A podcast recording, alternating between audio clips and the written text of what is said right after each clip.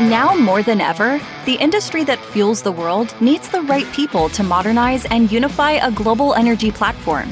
The transformation is both digital and cultural.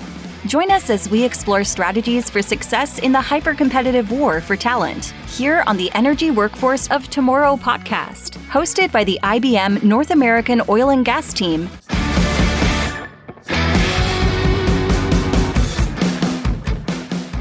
A little about our sponsors, Ericsson. As we're all aware, the oil and gas industry is digitizing rapidly. In addition to helping the industry reap the benefits of cost reductions, capture efficiencies for top line revenue, achieve safety and environmental goals, digitization is enabling better and stronger connectivity. Ericsson provides best in class connectivity solutions for the oil and gas industry with its 4G and 5G private networks. Check out their site at www.ericsson.com forward slash oil and gas. I will put this in the notes of each one of the episodes. Thank you. Hello, listeners of the Energy Workforce of Tomorrow podcast. We have a very special episode today, and I wanted to give a brief overview of what we cover and how we cover it, and then discuss it briefly with my co host Jason, who's on with me now. In the episode you're about to hear, Black and brown employees of IBM talk with Zach Nunn, head of strategic growth at Diversity Inc. and founder and CEO of Living Corporate, a diversity, equity, and inclusion network that amplifies Black and brown voices in the workplace. The conversation covers careers, sponsorship, personal experiences of racial profiling and lack of equal opportunity, and how Diversity Inc. and Living Corporate support Black and brown employees. Zach covers the role of data as the foundation for DE and I programs and for creating more equity at work. He covers expectations of the workforce of tomorrow regarding diversity and how that relates to attracting and retaining talent. He also covers how data, tooling, and job related social networks can help executives and leaders plan for better D&I strategies.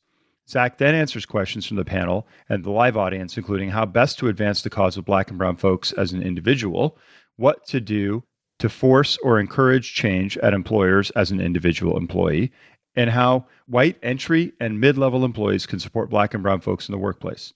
Zach also discusses the power of group solidarity and dynamics in advancing a cause and how whites can help use their power and power dynamics to help black and brown folks progress in the workplace. Jason, as I listened to the recording and heard the discussion, it struck me as a really important and profound topic to cover not just for our audience, but for our IBM employees themselves.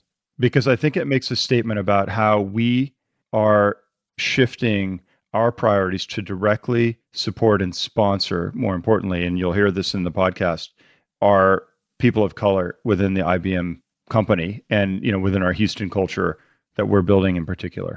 Hey Jerry, hey guys. I would totally agree.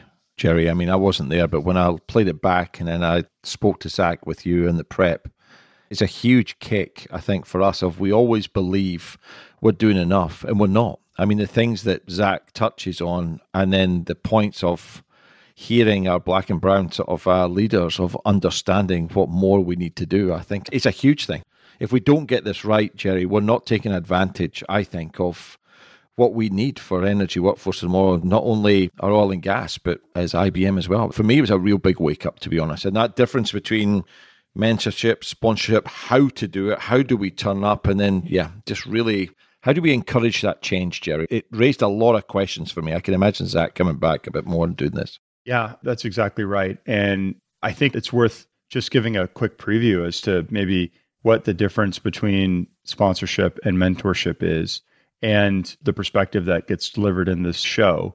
And also, there's two elements. And Zach said, look, even if it's just for selfish reasons alone, your shareholders and your board and your stockholders want to see the value of the company grow. They're going to grow by having a more diverse set of employees with opportunity. So even if it's just out of pure selfishness, not of the moral and ethical place in your heart, and of course, it can be both, right? the point is like this whole sponsorship versus mentorship is a really powerful concept. And the key difference is, and the way he points it out is like black and brown people or folks all are over mentored and under sponsored. They're told how to show up, how to dress, when to get there, what to say, what not to say, but no one's putting them forward as the next person who's going to be the leader in this particular team, capacity, project. And when you think about the people who are in power today, by and large, are white on a percentage basis in corporate America. And if that's the case, then by and large, the people that are going to get sponsored, which are the people who are sort of put in position to grow, all things being equal, are also going to look like them. The point Zach makes is there's an affinity between groups that look like each other, right? Naturally. Your neighbor looks like you. It's just one of those things that is hard to avoid, and it's a very natural thing. And so we have to work specifically at breaking that down and changing it. And Jace, I've already started activating it. There's been a couple of our team that, based on this podcast, or at least putting this together, another conversation we've had, have come to me asking for help and thoughts on career. And I've actually put them forward for opportunities and jobs and said, you know what, you got to talk to this person who's interested in shifting from this service line to this one. And it's what they want to do with their career. And they've got this degree and they've got this capability. And we shouldn't avoid the opportunity to support this person, much like I would do for a friend or anybody else. Absolutely. We can all activate that. Jerry, you know me, and I've talked to this before. I coming from Scotland in the 60s, going to school in 70s and 80s, we were very predominantly white. Let's be brutally honest. And that's something I've learned during the last 53, 54 years now, and I bloody I'm getting old. But actually, it's something that we need to really exercise and understand and learn. Like you said, if we don't, you have group solidarity and you don't take any leverage at all from looking at different people's. I mean, for me, that's what I've really learned my global travels. And then I think all of us of how do we? We always think we're doing enough. As you said, I think it's a real big thought provoking item that we need to do. I think our guys did a fantastic job, Jerry, as well. It's great to hear Rajiv Richard, Jalisha, etc., all really getting involved in this. That's the bit I really like this. It would have been too easy, Jerry, I think, for us to do this podcast. I think it's really strong to hear some of our young IBM leaders take this and own this and talk to people like Zach and then push it on. But yeah, for me, it's still th- thought provoking, Jerry. It's have I got the answer? I would say it's prodded me enough to do. I need to do more, and I need to keep prompting myself to how do we and what, what can we do, and that's what we want to do with the show. Yeah, I totally agree, Jason. And you know, as individuals, there are things that we can do, and then systemically, I think you know, supporting this podcast, giving our team the opportunity to drive this particular interview process. And for our listeners, you know, Jason and I and Brian and the other normal hosts weren't weren't a part of it. We asked our younger and persons of color, sort of members of persons of color of our team to do the hosting and run this, and they did, and they did a great job. Doing more things like that, just being more visible with support, more vocal about it, just educating, being vulnerable, honestly, about you know our own ignorance and our own biases and things I think are important. And there was one part of the podcast which was very striking when Zach talked about three or four incidents in a two or three day span that happened to him that really was the inciting moment for him to make a change in how he was looking at his career and what he was going to do with it, which got him into uh-huh. this space in the first place. And they were innocuous events, but I could completely see how that would never happen to me. And it totally yep. would happen to him. Would happen to him. And just how demoralizing and frustrating on a daily basis that must be for people who have that experience. You know, I've had these conversations after that event. I told you I wasn't at the event when they were talking or doing the show. I talked to Keisha and a couple of other of IBMers, and it really has rocked a couple of them of understanding and realizing what happened. And it's not what would happen to you and I, Jerry. I think you're spot on. And I think we need to hear it. I think I read something on LinkedIn the other day of, you know, do your companies have D&I programming? Is it effective enough? After doing this and listening to this, I wonder if we redid that I might even do that on LinkedIn. We should do it. Mm. Do it before and do it after and see if people really listen and really have the impact of DE and I programs really are effective enough. Are we doing enough? I would definitely say I'd put my hand up, Jerry. I would have answered it differently after listening to this one. It'd be really interesting to hear the, the input. Yeah, I agree with that. And I liked also that Zach had, I think, the courage to say, look, we also have to be cognizant of the fact that we need to use data and analytics to measure our progress right? This shouldn't just be feeling a certain way and doing something. If we're going to make a difference, we need to measure the work that we're doing to make that difference and then the output and the outcome of that difference. Yeah. I think it was overall some very thought provoking and helpful conversation that's going to do something to move us forward, Jason. I love this open and honest discussion. We've had a few of these now on neurodiversity, transgender, etc., we need to have the conversations that people are scared to have, Jerry. And I think that's where you and I want to take this podcast. And I think this is one of many that we will start opening these doors and we have to talk at this level, Jerry, because that's we need action. We need the right action. Yeah. And if I could ask our listeners a favor, if you were ever going to comment on a podcast that this group has done, please take a moment and give us a comment on this one. How do you feel about it? What more do we need to talk about with this? How did it strike you? What are your impressions, good or bad? Please let us know because, Jason, you say it if you want to say it now. We're always looking to improve, right?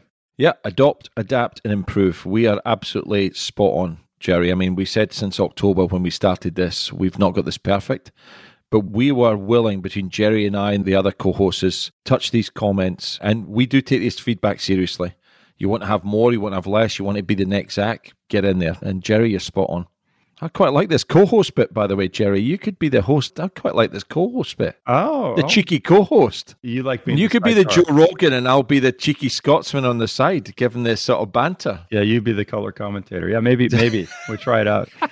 Anyway, I think we've taken enough of our listeners' time for this intro, folks. We hope you really enjoy this. And now we give you Zach Nunn.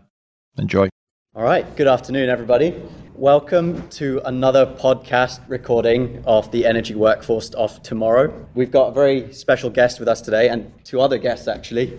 And before I introduce who they are, I just realized I should probably say I don't sound like Jason Duff or Jerry Lewis. We've taken over from both of them to talk about something that's been on the top of our minds that we wanted to raise. That's a big issue today. So we've got an opportunity to raise a new interesting topic, and hopefully you guys will enjoy it. So firstly, quickly say, so my name is Rajiv. I'm an employee of IBM, been with them almost eight years, and based here in Houston. On the panel today, we've got a couple of other IBMers with us. Jalisha, I'll hand the mic over to you to go next. Hey Zach, my name is Jaleisha Wilkins. So I just started in June, and I am in a finance and industrial supply chain consultant at IBM. Hey Zach, it's great seeing you. My name is Richard. I am a developer here at IBM. I've been here since July, and it's been a great time. Awesome. So you've met our first two guests. We've got one more who you guys have heard from. So we've got Zach, who's on here with us. So Zach, we're obviously here today to talk about DE&I. So before we jump into that, would you please just give us a quick introduction of yourself, who you are, and what you do? Sure. My name is Zach Nunn, based out of Houston, Texas, founder and CEO of Living Corporate, which is a digital media company that centers and amplifies black and brown folks at work. And then I'm also the head of strategic growth at a company called Diversity Inc. We're a thought leadership insights company that really helps to make sure we're bringing transparency and education on the matters of workplace fairness. I'm excited to be here. Yeah, really glad to have you with us. So, as I said earlier, we're going to be talking about sort of diversity, um, equity, and inclusion. Sort of an interesting topic for today, and we're seeing a lot more companies adopting it and trying to, well, trying to adopt it, and you know, making it a big part of their company culture. So, I guess as we dive into it, maybe let's just start, Zach, with a question to you. So, what made you want to start diversity and get involved with Living Corporate? Yeah, yeah, yeah. So I think we switched it a little. So I joined Diversity Inc. Diversity Inc. is a 20 year old company that's been around. Really, you know, you think about like organizations that are ranked, like every organization wants to be ranked with Diversity Inc. and or a Great Place to Work. Like those are the two like predominant, like they're the leading ranking companies when it comes to matters of workplace fairness. And so I'm honored at the opportunity to join Diversity Inc. as of last month as their head of strategic growth. And it is because of, to your point, the work that I started with my own company, Living Corporate. And the reason why that space is my passion is because I selfishly am impacted by the realities of work, right? I am a first generation professional. I'm a second generation reader. I'm a first generation college graduate. I'm coming into spaces where I'm oftentimes one of the only people in a room that looks like me. And so I'm passionate about any work that helps to create a more fair, accessible, and equitable environment and culture and experience. Okay, that's nice. So it's so nice to talk to you today. I'm very big on diversity and everything as well. So during our previous conversation, one thing that you said that really stood out to me was like black professionals are over mentored and under sponsored. So based off of that quote and that statement that you said, can you explain the difference between mentorship and sponsorship? And then what action do you think the listeners can take who are intrigued by that quote to better the problem that you feel is happening in this society today? Yeah, thank you for the question. And yeah, I definitely want to attribute that quote to the person who said it, which is her name is Michelle Gadsden-Williams. She's the head of diversity, equity, inclusion BlackRock, actually, but at the time she was at Accenture. And when I think about mentorship, mentorship is the practice of telling somebody what they need to be doing, right? Hey, when you come in, make sure you come in about 10 minutes early because Janice in accounting is a gossip and she'll say that you're running late if you're not early. Or, hey, let's make sure you learn these tools or get these certifications because that's what's going to help you as you navigate your career. Or, you know, we don't do half Windsor knots here, we do full Windsor knots, you know. This is how you need to dress when you show up and stuff like that, right? That's mentorship. And mentorship is like the first rung of a ladder when it comes to professional development and career progression. So you think about like, and frankly, mentorship is kind of fun because everyone likes to tell somebody else what they need to be doing. Like people like gravitate to that. Sponsorship is more than that. It's completely different. Sponsorship is leveraging my own social and political cachet for your benefit. So it's one thing for me to pull you aside in private and say, hey, you need to do X, Y, and Z. Look out for this, look out for that. That's one thing. I'm sharing information with you. But no one has to even know that I'm mentoring you. I don't risk anything by sharing information. Sponsorship is me going in rooms where you're not there and saying, hey, this person, they need to be on this project. Hey, they need this opportunity. Hey, I've been working with them and they're great. And they need to be the ones who have this opportunity to do this thing that's going to progress their career, right? A mentor talks to you in private, but a sponsor talks about you when you're not in the room. So going back to the quote, black folks are over mentored and under sponsored in that there's this underlying belief that folks not in the majority need by default more education, that they are in some way inferior, and that they just need to be told what to do. And the reality is, and the point of that quote was that black and brown people, and just again, non majority folks, they get a lot of that all the time. Like, there's all sorts of training programs and coding programs and things. But what they don't have a lot of is hey, I know that Jerry Lewis, who is Mr. Executive such and such, is going to speak up for me. And he's going to make sure that I get the same opportunity as my majority counterpart over here. That's the difference. And the reason that it's important is because you meet people all the time who are really skilled at their jobs, but there's only so many seats at the next level. And it takes more than just being good at your current job to progress. Thank you. That was a great answer.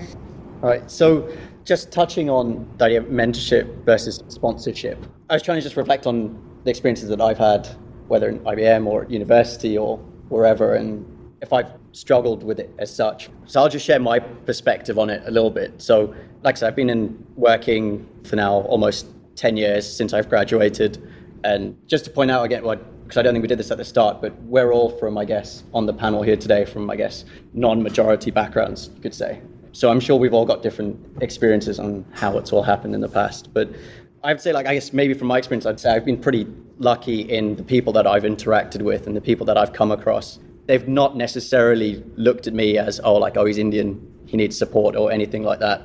I don't know if that's because of my accent or maybe with the way I look or whatever it is, but like, I've not necessarily come across it. But that doesn't mean that maybe what's been projected to me is right or wrong. I don't know. But I guess it's different for everyone. And I think it's always come down to, I guess, from what I've seen anyway, if you do a good job, you'll get the recognition that you deserve. But it does take the leaders around you to help you get that recognition. And I think that's the point you were making, Zach, around, I guess, mentorship versus sponsorship is if you didn't have the strong leaders around you that recognize what you're doing and are willing to like share their voice for you, it's a lot harder to progress in certain companies. So you've mentioned people like Jerry, Jason, a couple of colleagues of mine in the UK that I've worked with have all been very vocal in their support when it comes to people within their teams to get progression. So I'm curious, like Jalisha, Richard, like from you guys, either university or otherwise, how have you found it? Anything that you'd say people could do different or anything? I'd be curious to hear if there was anything. Hey, how you doing? Based off my own experience, when I was in college, I was part of an organization called the National Society of Black Engineers. We really have a strong mentoring program there, and almost every month we'd have different companies come in and mentor our students, talk about careers, opportunities, ways that they can grow ourselves and put ourselves, be in these positions in the future. But to a lot of the students, they kind of felt a little hopeless, even with all the information they were given at times. But most of this usually changed. This happened every year. Most of the sentiment changed always around the time of convention. During convention, that's when our students had the opportunity to truly meet with recruiters, hiring managers, and individuals who actually had the power and the opportunity to put these students in the positions to succeed. And after every convention, we usually had a lot of students come up talking about the experiences they had, people they met, opportunities they gained, connections of actual sponsorship. And honestly, hearing your main point here of sponsorship versus mentorship is honestly truly empowering. And I truly feel like that is a key point diversity and inclusion programs need to focus on is sponsorship. Showing up to those conventions, being part of those conventions, making those conventions, having opportunities for people of color to actually meet up with people who have the power to put them in those positions. And honestly. Yes, I agree. So in college, I was an international business finance major. So my school was very small. It was like a handful us that there. But um, I understand Richard because I actually have a twin sister who's an industrial engineer. She was also in NSBE, the National Site Black Engineer. So that was a great organization that she had to connect and meet people, but I sadly didn't have that in mind. So I feel like it also depends on your efforts too, especially when you're trying to get hired. So what I did was that being a finance major, one of my biggest classes were math. So instead of me going to like my TA, I went to the math coordinator whenever I had questions, stuff like that. And he eventually became my sponsor. He would train me and prep me for interviews, like that. And especially when it came to finances, being a finance major, some job positions require tests and exams. So I would say that I kind of feel like I agree to your point 100%. And like mentorship and sponsorship are two different things, and that they should be taken more seriously when it comes to like the two different sections of it all. Like a mentor can tell you things, but a sponsor is all about action. And so I also agree that when you don't have those connections, as long as you as an individual kind of comfortable being uncomfortable and put yourself out there, you can also get a sponsor that way as well.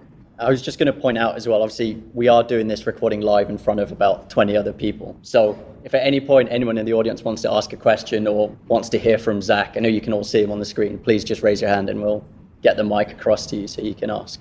Okay, so we talked a bit about, I guess, mentorship and sponsorship. I was going to ask then, Zach, like from your experience, did you have a particular moment or something in your career where you thought, do you know what, this is something that I really want to try and pursue? Like, what was it in your experience where you thought, I want to be able to share your stories, help people tell their stories, and help empower others, I guess? Because I think, Jalisha, you sort of touched on it. You know, you need strong leaders, but you also, I think, as an individual, need to feel confident in wanting to go out and seek those opportunities. And I think what you talked about with diversity and helping people with sharing those stories, like, was there anything on your side that happened to you or just an experience where you thought, you know what, I think this needs to change? So the reality is, I'm thinking this is reality for most black and brown folks in America. There's always things that you go through that you look at and say things need to change. I mean, it's just kind of part of it's like endemic to our lived experience. But I do think about like a series of like compounding events that happened, and I say this like probably like within like three days. That I was just like, okay, I need to create something. I need to create Living Corporate. And so I'll start with one. So this was like on a Monday. I was driving home, and at the time I had a Buick Century. I don't know if they even make Buick Centuries anymore, but it was a 2002 Buick Century, and I was driving it in 2012. So it's an older car. People from Dallas would call it a slab. That is slang for a like a wide body car. So I really liked my car. And I was driving. I was suited and booted. Like I was wearing like a blazer with whatever. I was dressed because I just came from work. I was working at Cameron at the time before they got acquired by Schlumberger. But anyway, I was turning on the street into my apartment and I did not signal on the green turning light. I just turned and so I did not signal police pulled me over. Police pulled me over and they say, hey, we pulled you over because you didn't signal on the green light. I said, you did not signal on the green light. And I was like, oh, okay. I, the light was green, so I thought, they were like, no, you got a signal. I was like, oh, okay. Then they said, you know, are you selling any drugs today? And I said, no. And they said, can we search your car? And I said, no. Then they asked me to get out the vehicle. Of course, I got out the vehicle. They then say, you're sweating and you seem upset. Are you sure you're not selling drugs? And you sure you're not on drugs? And I said, No. And no, you do not have permission to search my.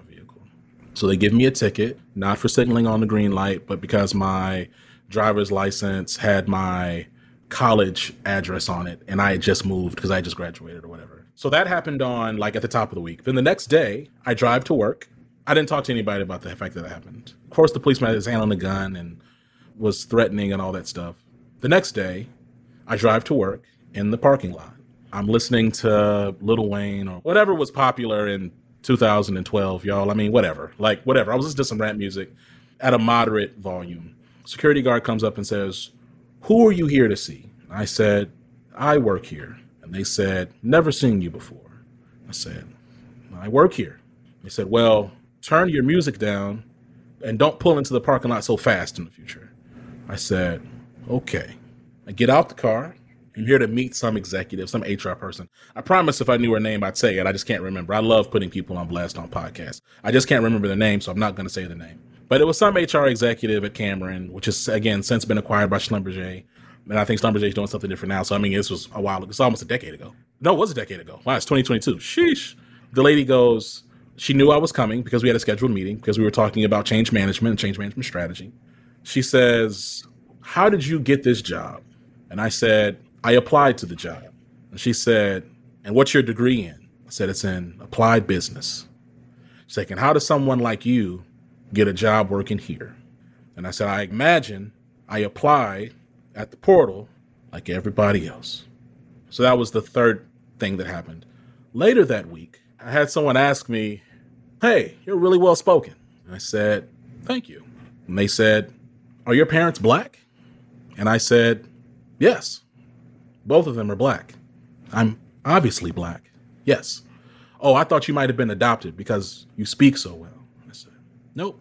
And then early the next week, someone asked me if I graduated from college or if I just had a GED. And so it was a compounding series of events that were equally frustrating, embarrassing, and traumatic that for me pushed me to consider if I was really as unique as I feel like I am, if I was really as alone as I feel like I am, or if in fact other historically marginalized people, black and brown people, South Asians, East Asians, Latinx folks, queer folks, visibly disabled folks, if they also share these experiences. It was like a grinding, and there's a bunch of other stories I could share. It's the self realization of, hey, this can't be me by myself. And then as I talk to other people, they have their own experiences and stories. And look, I'm a straight black man in America. So my experiences are not going to be the same as yours, Rajiv or Niraj. And I'm a black American. They're not going to be the same as someone who is Cameroonian or Nigerian.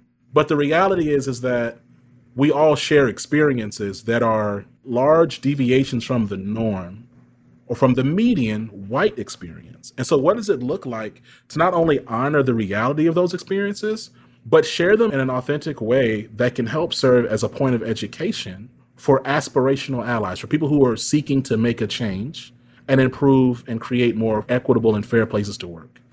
And so that's where Living Corporate comes in, which is what I built. And that's where Diversity Inc. comes in, where I'm an executive leader. And I'm passionate about the work. And I think as long as non white folks exist, there's going to be a need for the work. And I like that. Awesome. Thank you for sharing the story. Incredible to hear. Before I ask my question, I was going to say, Jalisha or Richard, do you guys want to ask anything?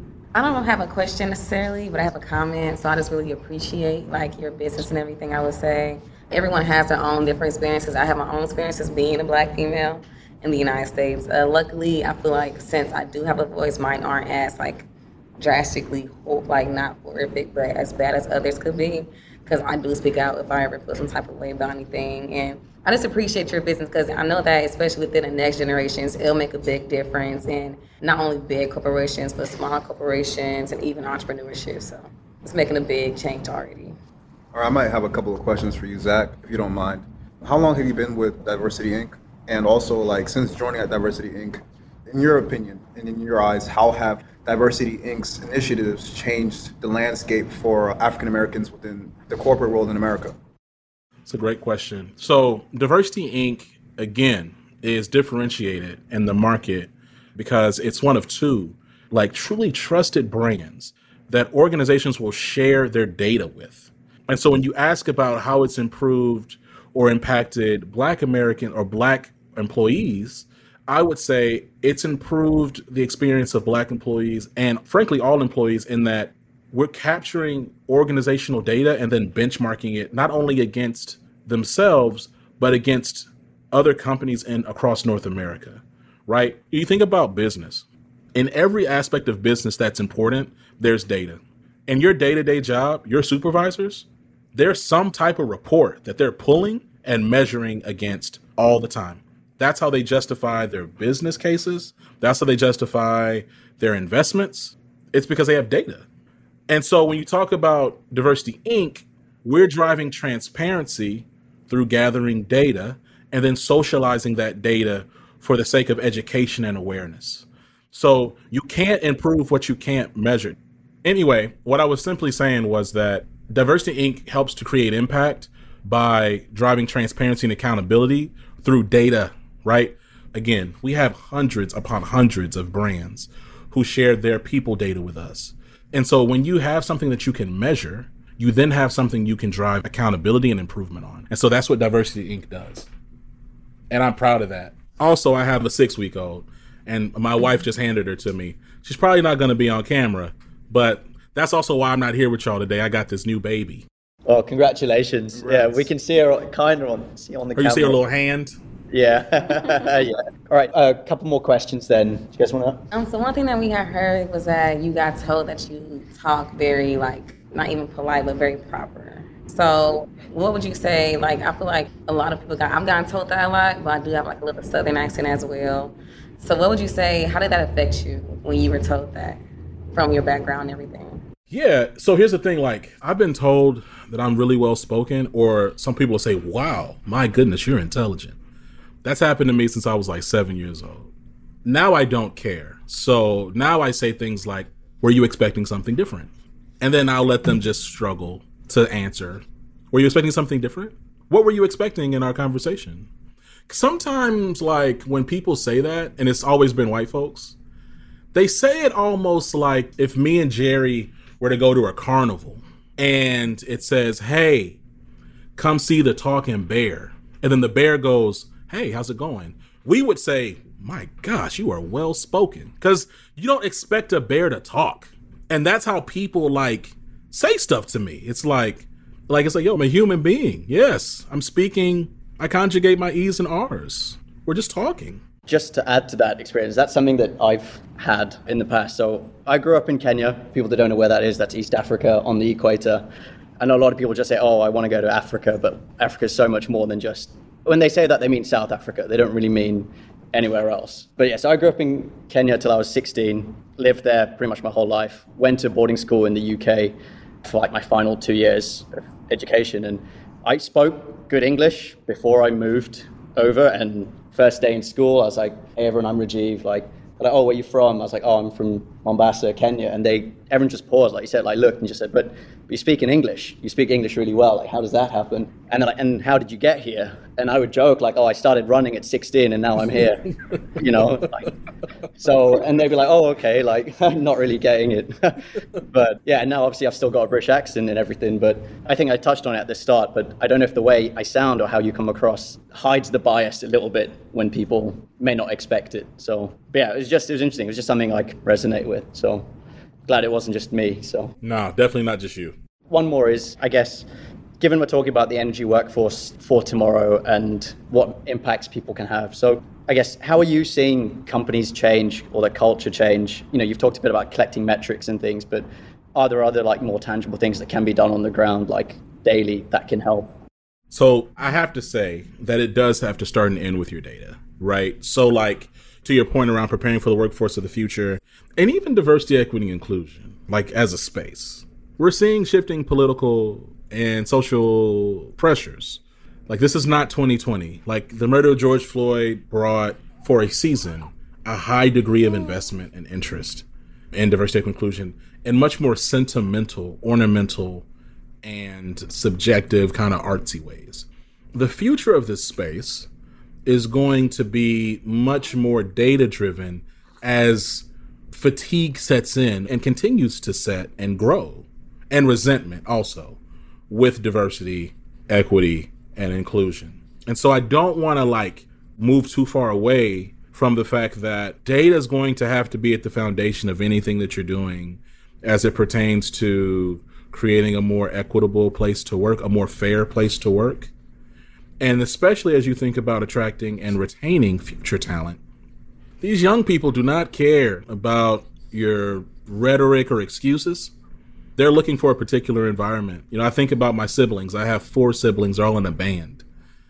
And their ages are 22, 21, 19, and 17.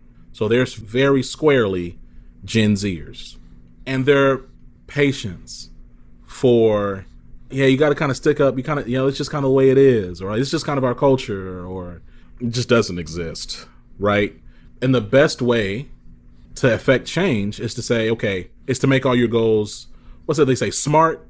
You know, you know what I mean. The smart goals, like the key letter in smart is that M. If you can't measure it, you can't change anything. So you talk about, hey, how do we improve our talent acquisition? Okay, you have data in your applicant tracking systems for that. How do we improve our retention and performance management? Well, you can look and there's data for that. There's measures for that.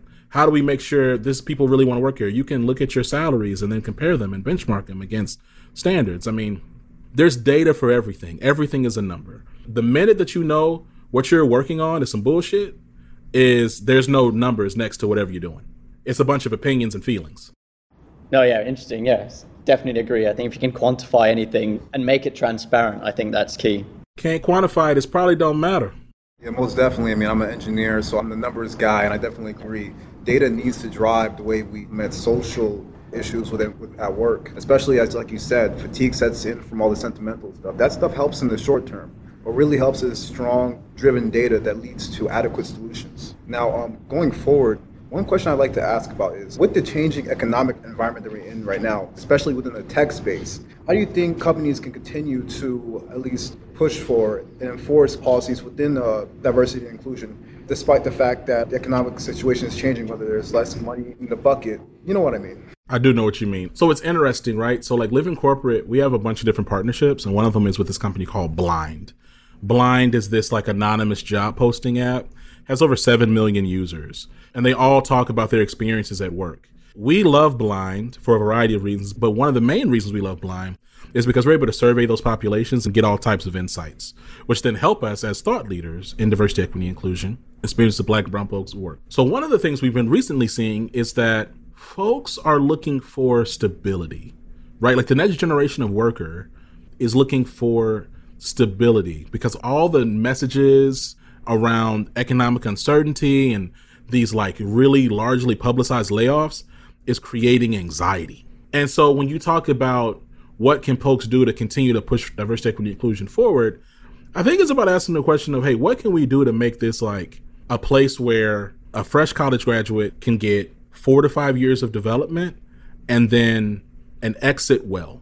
What benefits do we need to provide? What's a salary that we can provide? And what do we need to do so that we can just stay level? The challenge with some of that, though, is capitalism, in that publicly traded companies have pressures to grow. Staying the same and being quote unquote stable is not good.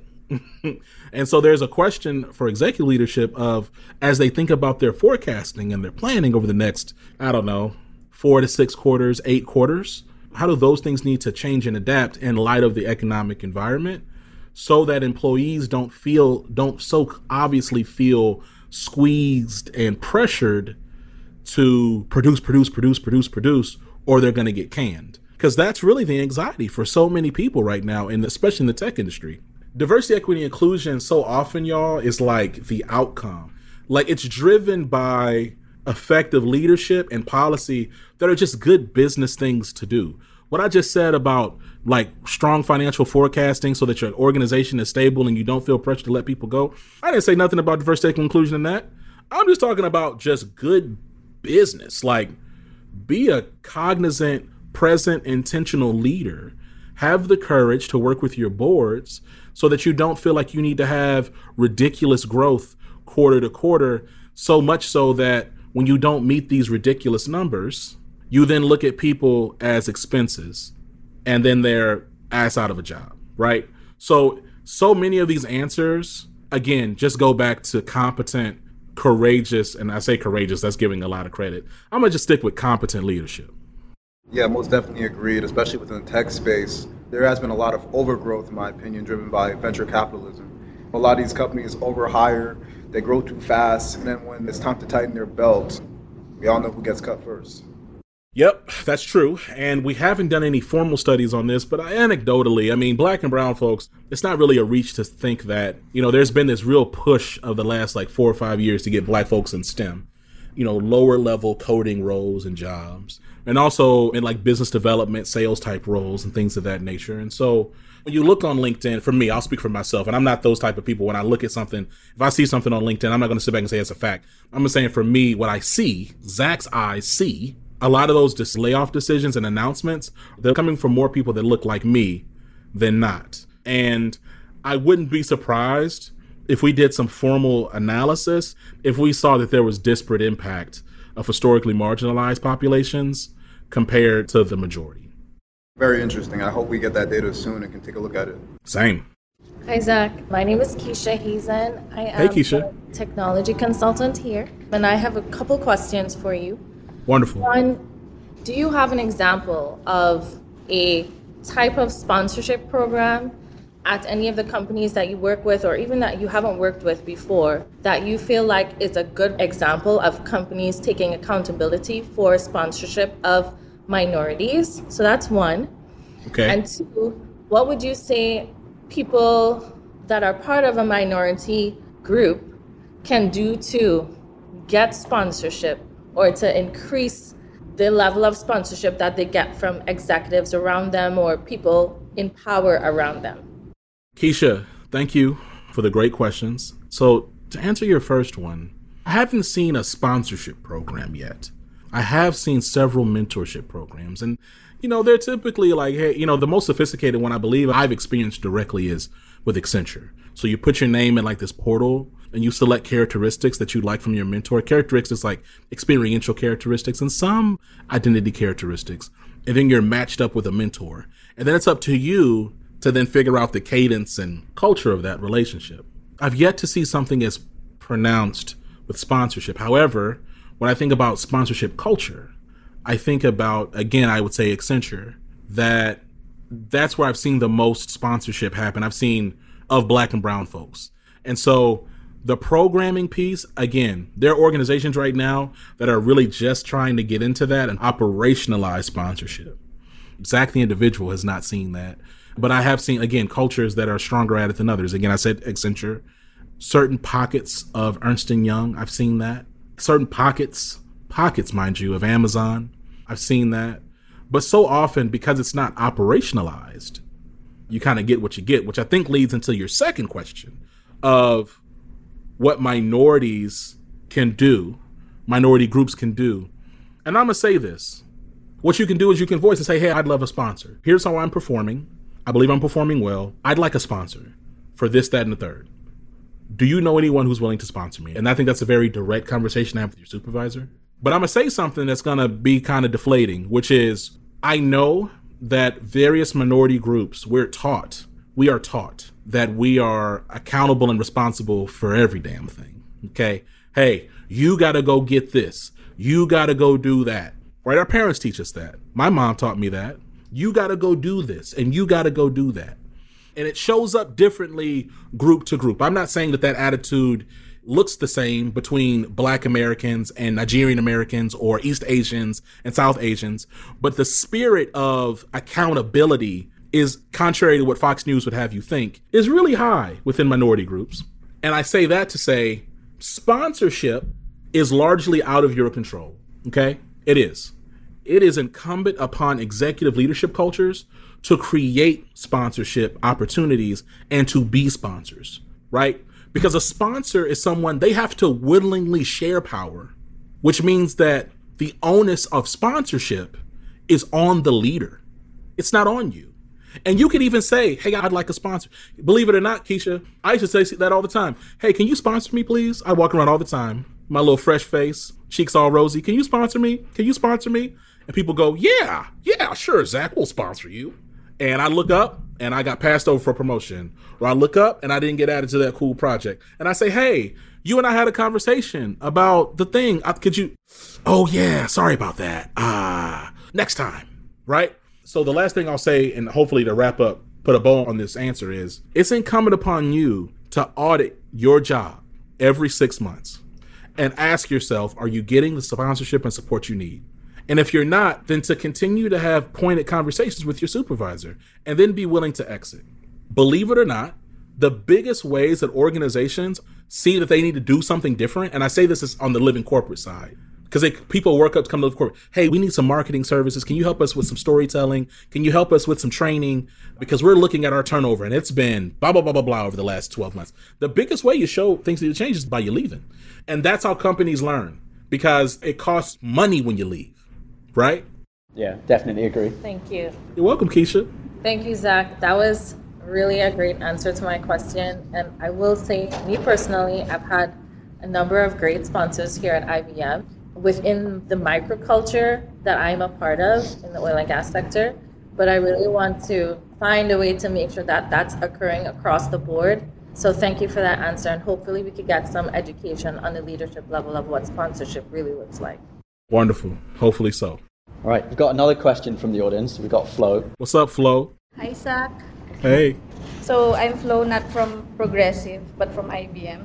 That's fire. That's a dope way to introduce yourself. Yeah, I work as a subject matter expert on the record to analyze space. So this would be more generic in terms of my question because in terms of you having different struggles before you get where you are right now, you've tried not just once but definitely several times. But in terms of really pushing to achieve your goals or achieve your plans, well, like for me, I really have a high pain tolerance.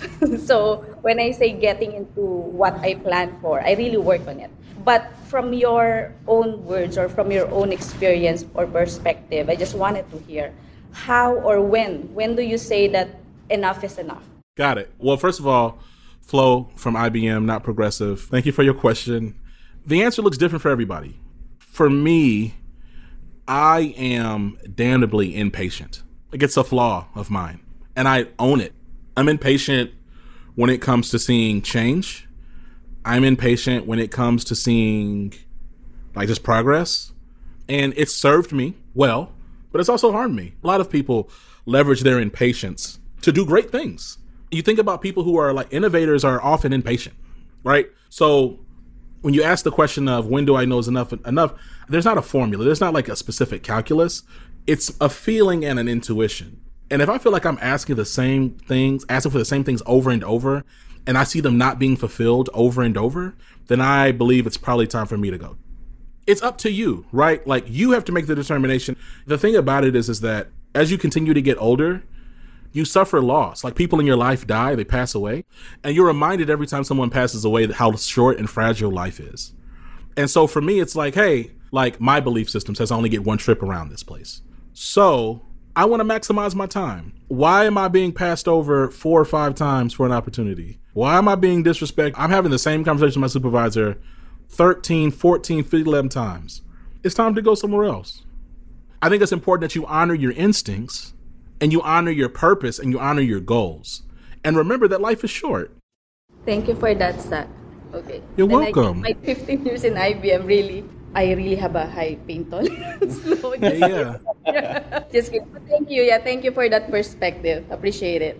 I appreciate you. All right, one more question, then we'll wrap up. Conscious it's a Friday afternoon, and I'm sure your daughter wants some of your attention as well. She's sleepy. I appreciate the thought. Thank you. Hey, Zach. This is Josh here. What's up, Josh? We heard a little bit about how leadership can help with sponsorship, what people of color can do to gain sponsorship in the, in the environment. What can someone at my level, where I'm not quite a leader, just middle of the pack, to help out? What a wonderful question. Individual contributors definitely play a role in advocating and creating a more equitable place to work, specifically in the context of sponsorship. Black and brown folks, irrespective of their titles, they have to be, or rather, I've been trained in my life experience. I have to be cognizant of white folks around me who might not even be at my level hierarchically or organizationally, because I know that they likely are going to carry more influence than me. I'll give you an example. I worked at PricewaterhouseCoopers for a while, and I was a manager. And there were some senior associates. For those who don't know, senior associate is like individual contributor. Sometimes you might lead a work stream, but yeah, you're an individual contributor. And I knew based on just the way like society is set up and culture works that even though I outranked them, that I did not have as much influence as insert person over here. So, with that context in mind, the role, Josh, that you play is by leveraging your voice. And when you see someone that is doing great or that needs support or that you know, it's you talking to, and I'll keep on picking on Jerry because Jerry's in this little square. it's you talking to Jerry and saying, Hey, Jerry, I'm not sure. Do you know Keisha? Hey, I worked with her over here. Honestly, Keisha should be a manager. Keisha should be X, Y, and Z. And I don't know. And oftentimes Jerry will go, Oh, who? I didn't, or oh, I've seen her. And consciously or subconsciously, that will help be a huge influence. And you might say, well, why is that? And I don't want this to be like, because y'all both white. That's lazy. Let me be more precise with why. Because if you, as a white man, and I'm going to say straight presenting, I'm not presuming anything about you. I'm just going to say straight mm-hmm. presenting, white man, talk to another straight presenting white man or just or white person about something, there's a higher likelihood that they're going to see similarity in you. They're going to see their neighbor's kid or their son or themselves or their nephew or whatever, or their pastor's kid or cousin or whatever. Like it doesn't matter. There's going to be a certain level of trust and relatability that Keisha will not be able to as organically capture. There's a phrase there called white solidarity, and like white solidarity is conscious and unconscious, but it's just the concept of like groups inherently, oftentimes, not all the time, having a higher level of trust with themselves, even if they can't put their finger on it, right? And like it happens all the time. It happens all the time. Real quick, and I'll hand the mic back is so you think about Deion Sanders. Deion Sanders is coaching at the Celebration Bowl, Jackson State, and he's pivoting over to Colorado. Deion Sanders' staff, he had Zimmerman over there at the Jackson State staff, and he had a couple of white folks on his staff. Don't get me wrong. He had a lot of black people on his staff. If you look at his coaching staff at Colorado, there's a stronger mix. I don't know if it's 50 50, but it might be like 55 45 60 40 because he knows he's in a different culture. Colorado is leagues and bounds different than mississippi. He knows like hey look i'm the coach. I need to create different levels of trust and engagement and relationship. Let me make sure i get some coaches in here that look like the kids they're going to be coaching.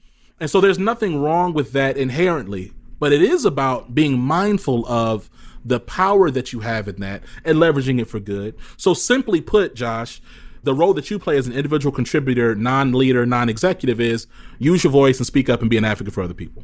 Awesome. Thank you, Zach. You're welcome. All right. So just uh, conscious of your time, Zach, and and the time we've already had from you. So maybe we just, I guess, some closing remarks. Jalisha, do you want to add anything? I just want to say thank you for your time today. It's very impactful and inspirational to see how you started living corporate and how it's going. And I'm excited to see the next few years and when I get older to see like my kids and how DE and I will be integrating into their businesses and we won't have to luckily worry about it as much as a subject matter as it is now. So thank you and I'm excited to see what the future holds for your business. Thank you very much. Um, I like to echo what she said a little bit. Uh, we really appreciate you coming out today and giving us a little bit more perspective on kind of what your experiences have been and businesses that you work in and how they're impacting the wider corporate world at wide. We really appreciate that. Thank you. Thank you. Just finally, for myself, and I guess everyone that's been part of the podcast, Jerry, Jason as well, for giving us this opportunity. So, this is the three of us, our first time on a podcast, hosting it and everything. So, thanks for being such a great guest and giving us the time and talking about this, you know, pretty important topic that sometimes probably doesn't get the awareness it needs. And thanks to the audience as well for participating and being a part of it. So yeah, quick round of applause, please.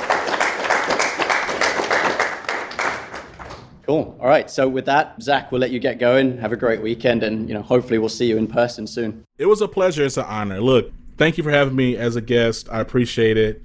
And yo, I hope y'all have a really good holiday and a good weekend too. Last thing I'll say is there's nothing more powerful than your voice. So I say that to like black and brown folks. I know that some of you may be pushing to get a certain title or like position, and you think that maybe once you get that position, you'll be able to do X, Y, and Z. And I'm just going to encourage you don't wait until you get to the level you think you need to get to to enact change. Use your voice and enact change now. Leverage your voice to say things now. Jalisha made a point earlier. She said, you know, I'm glad that, you know, I have a voice. I use my voice, right? Use your voice. And don't be afraid of the consequences either, right? Like the world is big and small enough, you'll be all right. You'll be okay. And then since I said something to the black and brown folks, let me say something to Dwights as well. So it's important that you realize executive leaders that you have power here, individual contributors. Josh, thank you for your question. You have power here. Sadly, a lot of you know you have power. And it's important, though, that you leverage it to help and make a better place and experience for folks. Even if it's cynically just, let's say you don't give a damn about any of these people. I promise you, your products will be better. The whole business case for diversity has now been iterated for the past 20 years. We're still having the same conversation. The data is clear that your business is better when they have a fair and equitable place to work. So leverage your power to make your workplace fair and equitable, if only for the bottom line and your bonuses at the end of the year. Join us again next week on the Energy Workforce of Tomorrow podcast, a production of the Oil and Gas Global Network. To learn more, go to oggn.com.